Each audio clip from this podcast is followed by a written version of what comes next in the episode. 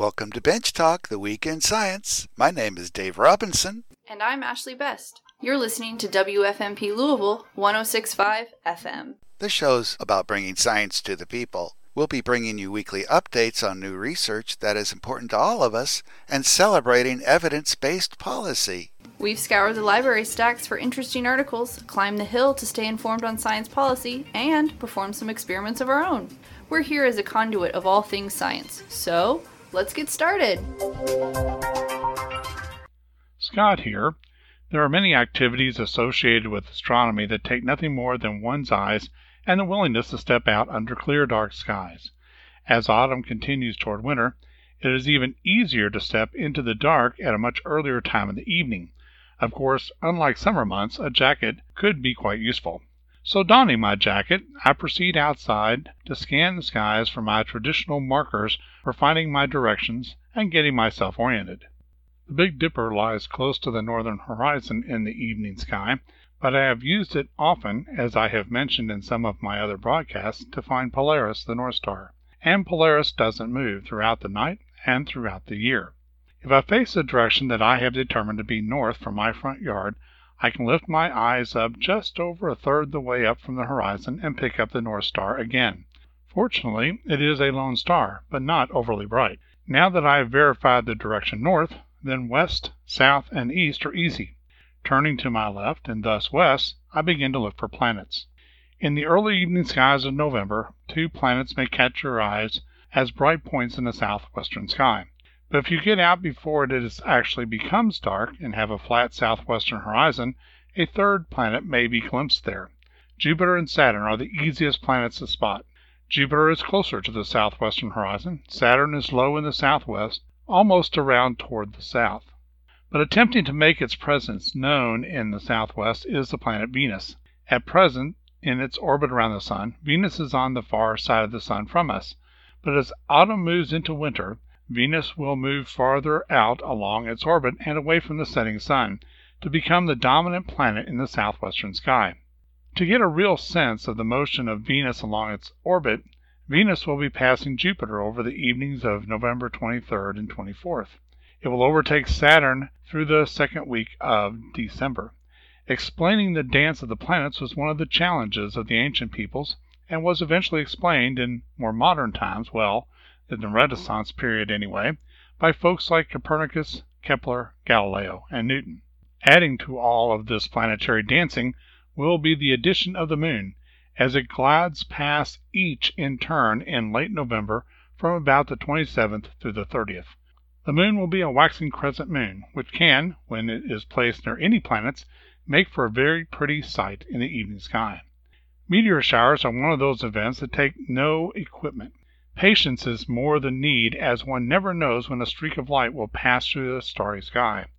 Near the peak of one of the better known showers, one can be a bit more successful because there is a higher chance of seeing these elusive streaks of light when many more are in the sky. November boasts two noted showers. Early in the month, the Taurid meteor shower contributes to the night sky. This is a sparse shower with no well defined peak date. The Taurids can be active from mid October through the end of November into early December, but they have the advantage that the radiant point, that position in the sky where the meteors seem to originate, is above the horizon as darkness comes. There are actually two Taurid meteor showers. They overlap, and to the casual observer simply seem continuous for an extended period of time. The southern Taurids seem to have several peaks, one around October 10th, the second around November 1st, and the last around November 15th. The northern Taurids peak around November 3rd. So collectively, the two showers can provide some extra shooting stars over an extended period of time. The meteor count of the Taurids is not what makes them interesting. From time to time during the weeks when they are active, one might glance a fireball, a really bright meteor. Fireballs are much rarer than the run of the mill shooting star and can be quite impressive. As with the more traditional meters, there is no guarantee of success catching one, but there is zero chance of catching either if one sits on the couch watching television. The Taurids will be at a disadvantage this year because of the light of the moon. The moon can be a pretty thing to see in the sky, whether it is a thin crescent above the western horizon just after sunset, or a full moon rising majestically in the east after the sun has set in the west. But the more light that is present in the night sky, the fewer faint objects that can be seen, and meteors fall in this group. Brighter meteors and fireballs mentioned earlier can be spotted under moonlit skies, but these are rarer and therefore not as common as the dimmer shooting stars. So the sparse Taurids may be a challenge to see because of a moon in the sky this year. This may also be the case for the more active and better known Leonid meteor shower. The Leonid meteor shower can produce some 10 to 15 meteors per hour near its peak. This kind of activity wears less on the patients, especially if one is out on a chilly autumn night. This year the moon will be about 80% full at waxing gibbous phase and will be rising around 8:30 p.m. This puts it in the sky during early evening hours, and it will not set until after sunrise. Since it will be in the sky all night long, this will cut down on the number seen.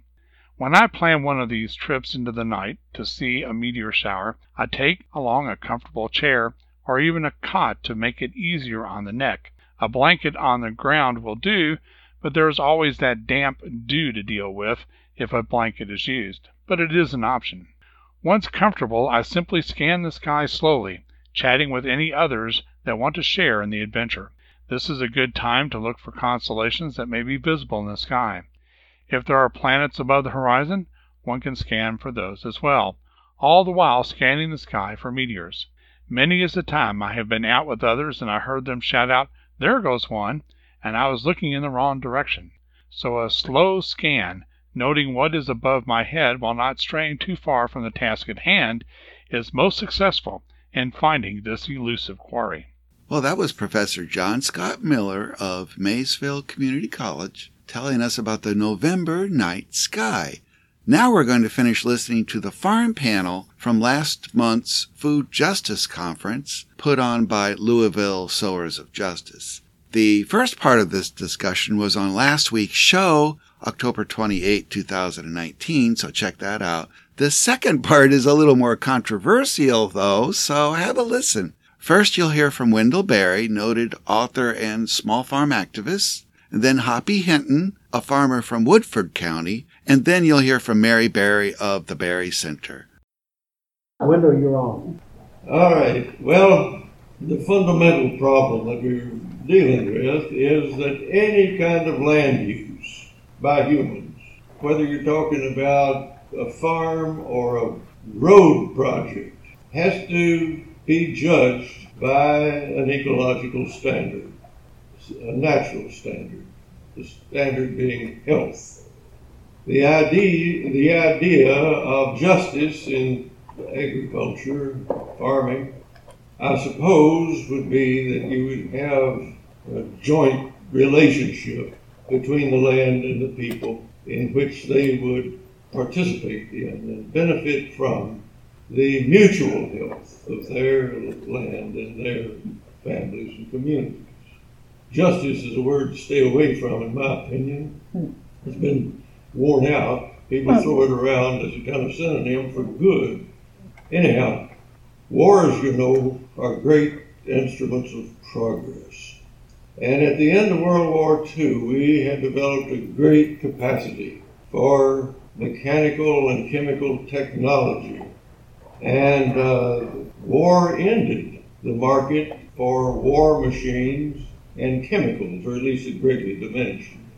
And uh, the production of those things, in order to keep the corporate economy afloat uh, had to be diverted somewhere, and it was diverted to agriculture. And then emerged a doctrine that machinery and chemicals could replace people in agriculture and do as good a job. Chemical fertilizers, chemical poisons, and ever larger machines.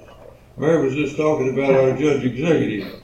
I just heard him say that he's come under pressure from some of the bigger farmers to take the guardrails off the county road so they can get their equipment through. There's a parable. then emerged another doctrine and that was that there were too many farmers who could be easily replaced by technology. Too many farmers, that was calculated because there was only so much income in farming, and there were too many people to divide it up among. It never occurred, apparently, to these people that they might have increased the price of food. Mm-hmm. No, the price was the stable thing, and the population was the changeable one. Because, you see, they already had another policy in place, and that was the cheap food policy, which amounted to an, uh, a promise by the government to exploit farmers on behalf of the consumers. And this brings us to a problem that calls for more intelligence than, than uh, the leadership has had so far. That is, that food is too cheap from the standpoint of the land and the farmers, too expensive for poor people. I don't know anything to do about that except just hold it in mind, see what occurs. But anyway, how do you get rid of three or four million farm families? Well, we're kind in our country. We don't kill them. Nevertheless, we deal. We're a realist in our country, and we deal with the fact that we've got too many of this kind of people. And so we simply allow them to succeed their way into failure. With the help of these miraculous chemicals machines, we help them to, to produce more and more. And the way that works psychologically is that everybody then, in the production of a certain commodity, produces all that he or she can. And so the weapon to get rid of all those farmers has been surplus production, which drives down the, the market price of the commodities, which is a huge benefit to the corporate mm-hmm. economy. To produce the surplus takes a lot more equipment and chemicals than you'd otherwise need, and that's a huge benefit to the corporate economy. If you get rid of all these farmers, they swell the labor pool, start working people competing against each other for wages, drive down the cost of wages, which is a huge benefit to the corporate economy. And it increases the number of mere consumers, reduces the number of producers, and increases the number of consumers which everybody's known for a long time is a bad equation, a bad ratio. Confucius said it a long time ago the country is going to be healthy as long as the producers are many and the mere consumers very few. So all this is in place. This is the, the version of agriculture that's subscribed to by the government, by the government bureaucracy, by the College of Agriculture, uh, colleges of agriculture, that's the intellectual establishment of industrial agriculture. Uh, the consumers take it for granted. The uh, farmers pretty much take it for granted. This is reality and tough. And of course, the uh, corporations are enthusiastic about it because they've gotten rich at the expense of deserving people. How would you go about bringing justice into this mess? Well, not easily. and not quickly.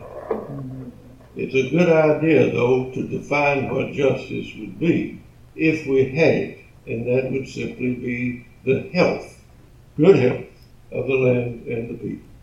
Mm-hmm. All right.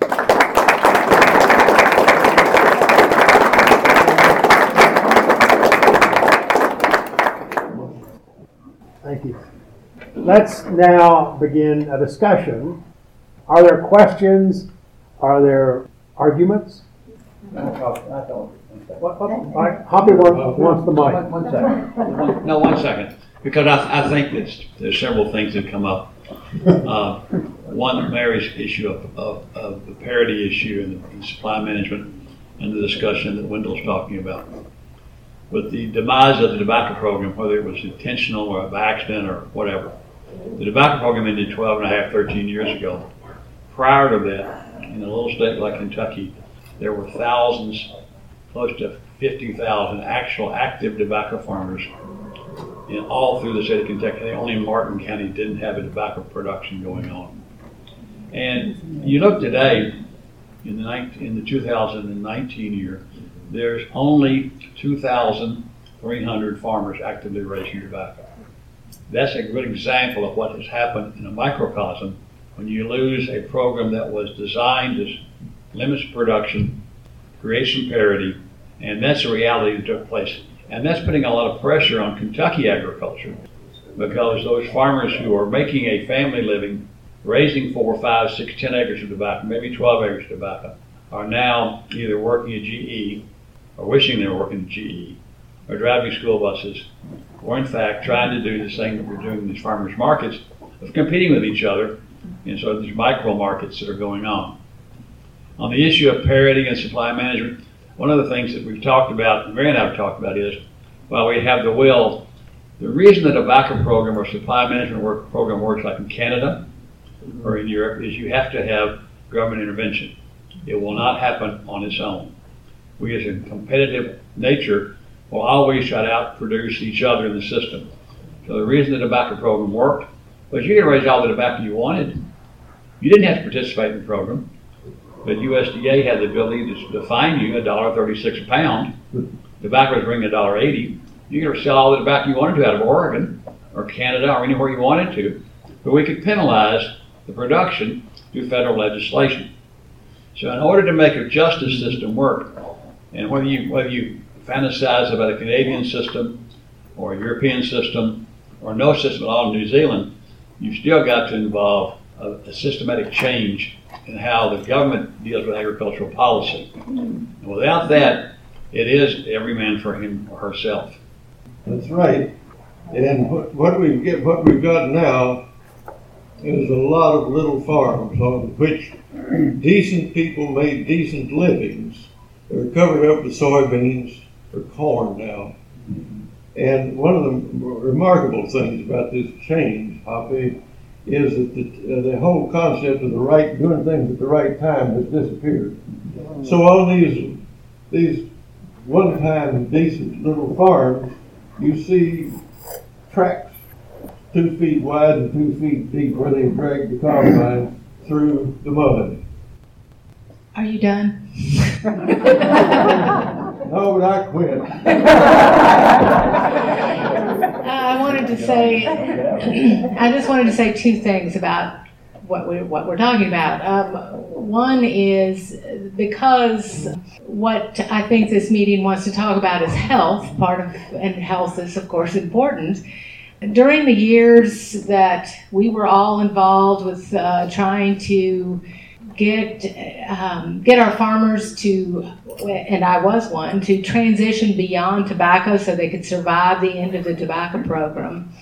There was a lot of talk about health. It was said that I, I don't believe we lost the tobacco program because of health, but that was a part of the argument against it. And I'm not here to defend tobacco by any stretch, but I do defend the program. But we didn't sacrifice our small farm economies in our little towns and our land for health. We sacrificed it for corn and soybeans. So, to give you an example, a road that I take pretty often to come to Louisville, actually, from Newcastle, where my office is, um, one morning I couldn't drive on the road because uh, it had been plowed for corn and soybeans. I'm not sure which that year, one or the other and there was so much dirt washed out in the road they had to get a bulldozer to move it out of the way of the traffic. That's not a trade for health. Uh, the other thing is just to just to tell you just because it's on my mind the berry center is in the process of buying a farm for our education program.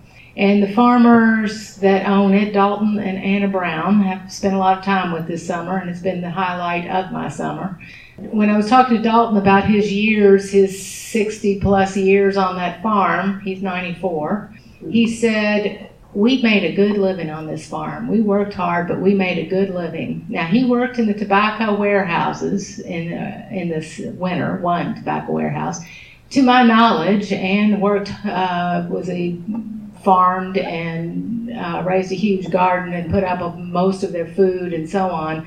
I don't think, other than that, there was any off farm income necessary for that farm. And that has struck me when I, am in the process now of, of being involved with young people who want to farm. All I can dream or hope for for them is that someday they can say this I, we made a good living on this piece of land that by the way is probably better now than when Dalton bought it. I don't know that for sure. But it makes a good story to end that way. It has improved in Dalton Brown. Yeah, I expect it has. So. There wasn't, yes, a question. Um, I'm increasingly concerned about farmland being taken up by subdivisions, and I understand a lot of times it is elderly farmers and the next generation does not want to farm any longer and maybe sees quick cash for the descendants. But could the government speak to that or anyone on the panel speak to that? I, I just worry where our food will come from in the future. Hoppy will speak to the Bluegrass Land Conservancy or whatever he thinks he wants to speak to. The horrible joke for lots of farm families is the final crop is a vinyl village. And, uh, and the, the other joke, of course, that farmers tell is, you know, you, you know, you live, you live, you know, uh, live poor and die rich because you sell the farm at the end. And land, of course, is our asset, is our retirement system, is our healthcare system. It turns out to be all the things that happen as generational changes take place because whether we're making enough money or make an adequate amount of money or whatever, however you want to define it, most of us in agriculture are not putting away money into sort of a retirement system or, or a 401k or all the things you hear about. So as the price and the agricultural problems happen, conversion of farmland to an alternative use or to investment aspect takes place. On the other side of the coin, we have, as Wendell points out, and Mary points out, for most commodities in most agriculture, the problem that most farmers face today is oversupply. We have excess capacity, even as we reduce the number of farmers and the amount of land. And the, the price of beef and soybean and corn and rice and cotton are at record lows. Now we're dependent upon export of this commodity like we're exporting you know, the raw product off our land. But uh, fear not that there's not going to be enough food. The issue of, of land preservation for agriculture can't really take on the fact there won't be enough food to eat, enough agricultural capacity. It has to take on other issues about what we want Woodford County or Oldham County or Jefferson County to look like and what are the consequences when you turn your, your farmland into the vinyl village. Mm-hmm. I'm not sure that fixed any of that. There are conservation programs like the Bluegrass Conservancy, Farmland Trust, where farmland has been produced, has been preserved, where you sever the ownership of the land into several parts, one being development rights, and it's possible that you can transfer the development rights uh, off the farm, continue to farm the farm, and you continue to sell the farm or operate the farm for agriculture. But the development rights have been severed off and held in perpetuity, so those lands will be preserved. And in some cases, they're purchased. In some cases, they're given for tax advantages. But a PDR program, purchase development rights, is probably the one that makes most sense for the average regular farmer. The donation, because you need a tax incentive, may fit well for those who are tax bracketed up there. But mm-hmm. so we need some kind of program like that, and I, I think that's something that's been funded minimally by the uh, by the state under the PACE program, by American Farmland Trust, and Conservation Group, Grass Conservancy uh, is one that takes donations. But that's an interim step and it doesn't really address the issue you're talking about. I'm I, I talked in circles about that, so we'll see what happens. Well, you can't, there's not a parallel program for the preservation of the people. You can preserve the farmland, where are you going to get the people to go on it? That's right. I want to tell you that this Trump election has really opened my eyes. I thought that the liberals would be sort of on our side. I, I read the Daily New York Times and a number of other periodicals, and I can tell you, the conservatives have all pillaged the countryside. They've been at that uh, big time since the Civil War. I hadn't realized the extent to which this is just fine with the liberals. They don't like rural America. They don't like rural Americans. The only difference between the liberals and the conservatives is that the liberals would like to make three exceptions to the general economic violence that we live in. They'd like this great juggernaut of destruction of the country to stop in its tracks and uh, develop a tenderness for wilderness areas, favored minorities, and women. It ain't going to happen. You, you can't stop this. You can't stop a monster in its tracks and ask it to be tender to somebody. It ain't going to do it. I, I keep waiting for the optimistic answer. Uh, the environmental historian John Cumbler, who is a fan of Wendell uh, by the way, um, made this point. He likes the idea. He believes that Kentucky farmers growing organic food can make a decent living. So, somebody answer that question, please. Well, of course, some can. How many can is the question, and for how long? And they're competing against each other. My husband may paid off his farm with the CSA, and he was raising organic vegetables. When he stopped his CSA in 2005, he gave his customer list and his help to a young farmer who's still running a CSA. That young farmer is having a heck of a hard time selling enough subscriptions to make it because he's competing in a way Steve wasn't. Steve was what we call, what is it, Daddy, a first adopter, something like that. Some people will make money and some people will do well, and I'm, I'm not speaking ill of those people. But if we're serious about an agriculture that doesn't destroy the land and the people, then we're going to have to think about systems that work for farmers to move food. I think it was Erica Allen who talked about uh, waking up after 9 11, mm-hmm. about how insecure we really are. It's going to be awful hard to take care of our urban places if our food, if the lines of delivery are broken. Wouldn't it be wonderful if Louisville was fed by the landscape around Louisville? It could happen. Maybe not for everything, but it could. It we certainly could supply them with meat. But nobody in high places is thinking about it. So your the answer to your question is yes. Some people will make some money. Maybe if we run out of oil tomorrow, a lot of people will make money, but we're not going to. So, so I'd say a few can make money, and everybody else can go to hell, given the way people feel about the situation.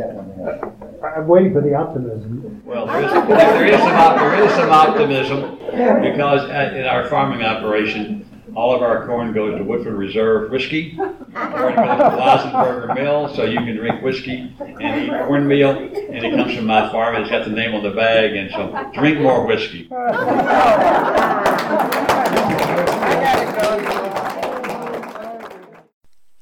Well, that's the show this week. Thank you for listening to Bench Talk, the Week in Science. We think the world is a fascinating place, and science is a good way to explore it. Science truly empowers all of us. If you want to learn more about the show, go to our Facebook page.